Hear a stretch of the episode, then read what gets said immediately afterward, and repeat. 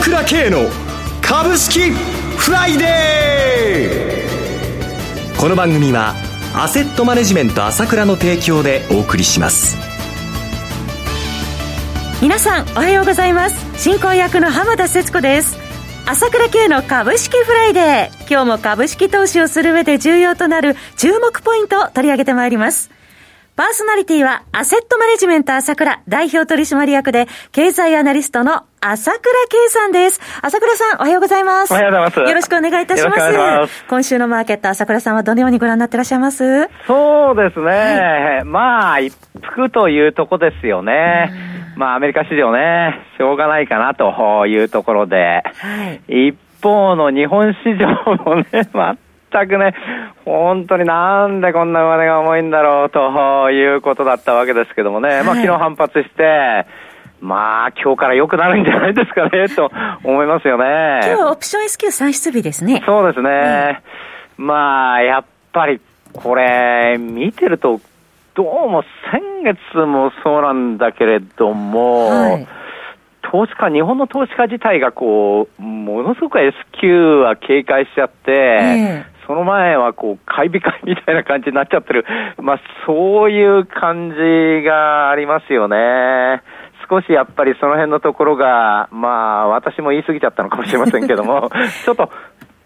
顕著にちょっとこう、あまりにも極端な買い控えになっちゃうかなっていう感じがしますね。その分、やっぱり、まあ、今日から反動が出てくるということで、まあ、これからは、あすっきり、えー、企業業績を見ながらの普通の買いというふうに、まあ、普通のね、まあ、11月相場、ないしは年末にかけての相場ということで見ていけばいいんじゃないですかね。はい。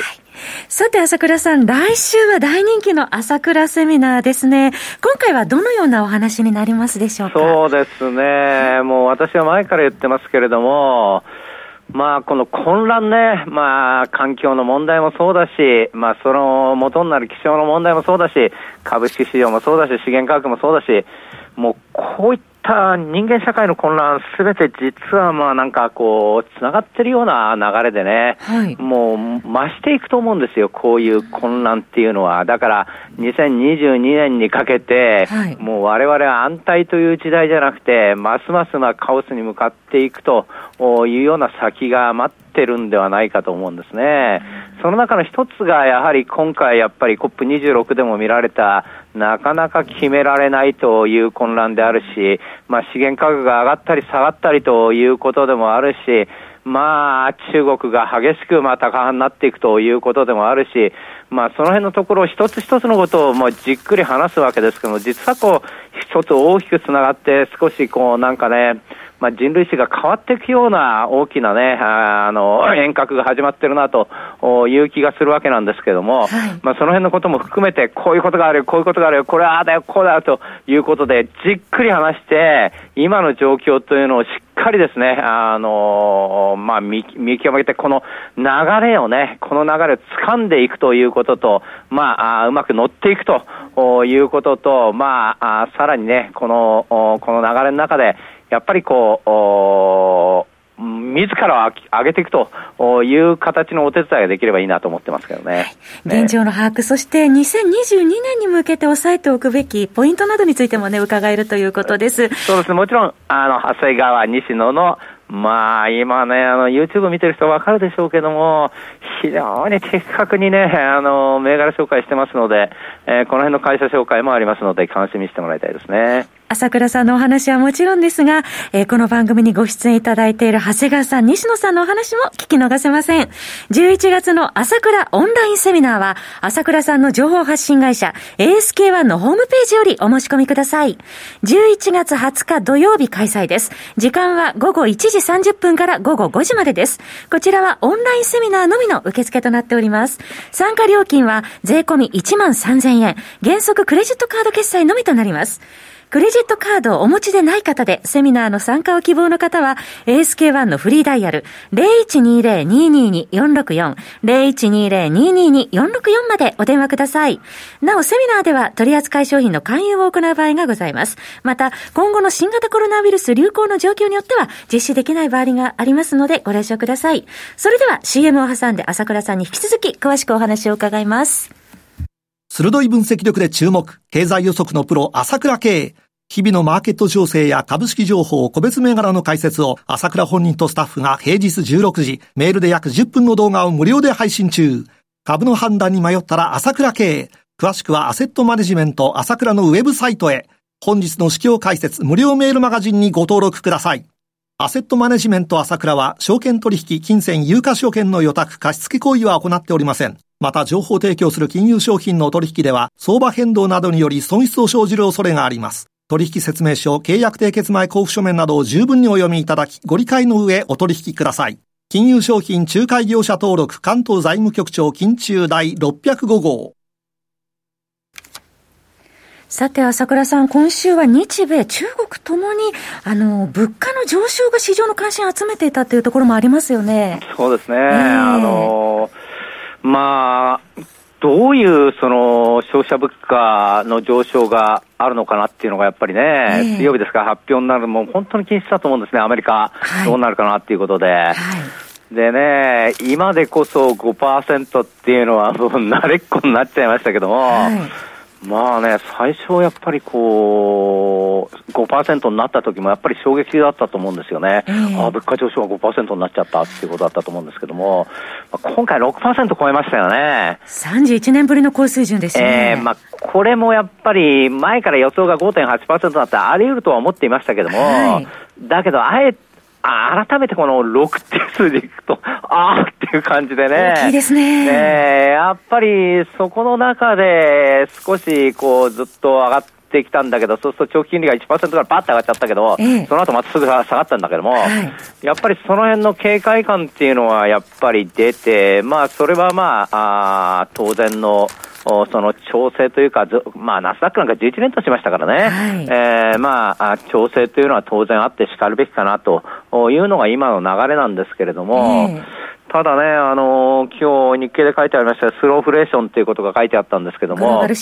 えー、うまい、私これうろ、うまい言葉だなと思ったんですね、スローフレーション。ながらと。はい、そうです。えー、インフレじゃないし、まあ、スタグフレーションではないんですよ。スタグフレーション懸念っていうのが言われてたけども、はい、あの、景気後退じゃないんだから、景気が成長率上がってるわけですからね。全然スタグフレーションではないわけですね。そうすると、まあ、物価が上がるって言っても、ハイパーインフレみたいな30%年間上がっちゃうっていうんじゃなくて、まあ、5%、うん、ちょっとそれから上がって6%台に乗っちゃった っていうことなんだけども、だけど賃金もアメリカでは上がっているし、ということの中のスローフレーションかっていうことで、うまいなと思ったんですけども、はい、まあそういう感じですよね。だから、このアメリカ自体がそういうものをこう受け入れちゃってて、まあ、いろんな物価も上がってんだけども、まあ、賃金もある程度上がってるしと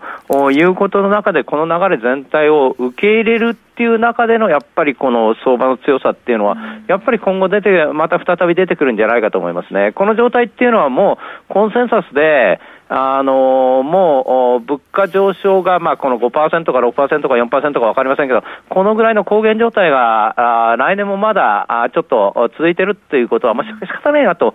いうことになってきていますので、まあ、この状態を受け入れながら、あ株式市場があやっぱり債券買えませんから、はい、株式市場がさらに、まあ、お金を受けたらここしかないので、えー、テーパリングやるって言ったって、もうばらまかれたお金を吸収するわけじゃないんで、えー、まあ株式市場はこのままいいよということで、このままの株がいいよという状態でいけるなということが今後も続いていくと思いますよね。一方、国内も企業物価見てますと、40年ぶりの高い伸びですよね。そうですね。これも、まあ、数字自体は私はびっくりしなかったんですけれども、はい、8%ってことで、まあ、そのぐらいにはなるわなっていうふうに思いますよね。昨今のあの、原油の上昇を考えればね。えー、だけど改めて輸入物価が38%上昇したっていう数字が出てきてましたけども、はい、これ大きいですね。4割上がっちゃってるわけですから、輸入物価が。えーね、日本のかあの、ね、あの消費者物価は2%いかないっていうのが、体制の見方なんですけれども、はい、いや、大丈夫なのかなっていうのが、ね、私はちょっと物価が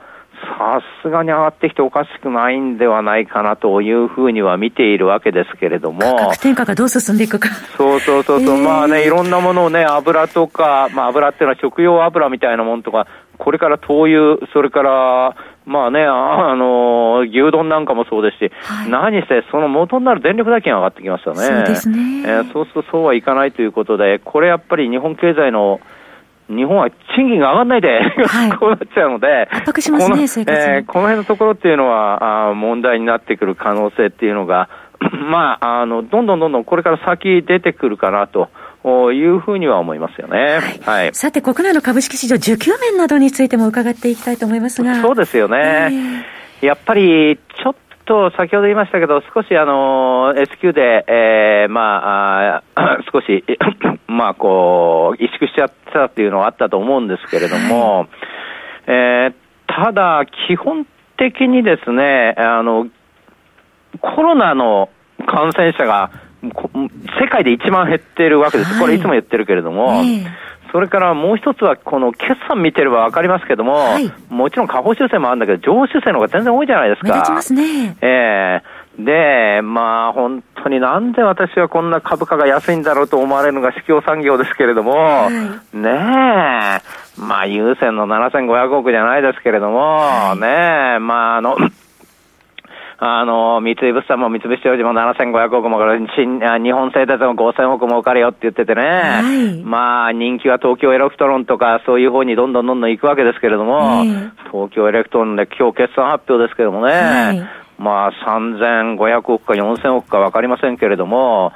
少なくとも市況産業の方がめちゃくちゃキャッシュは儲かるわけで、はい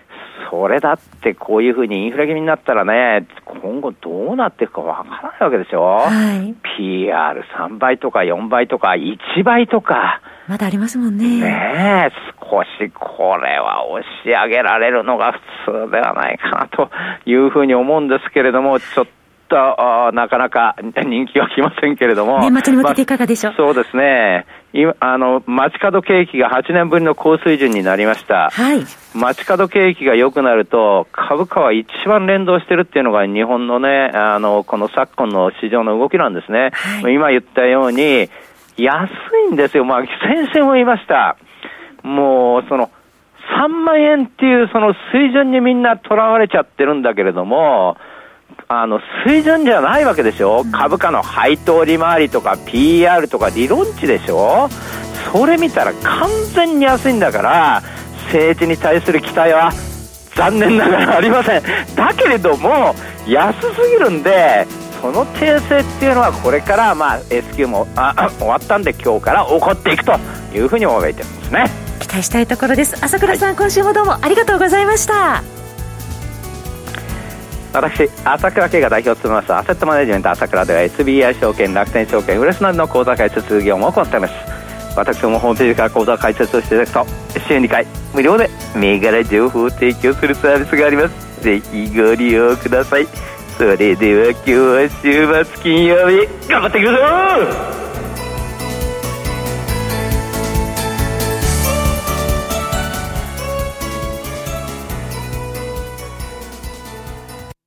この番組はアセットマネジメント朝倉の提供でお送りしました。最終的な投資判断は皆様ご自身でなさってください。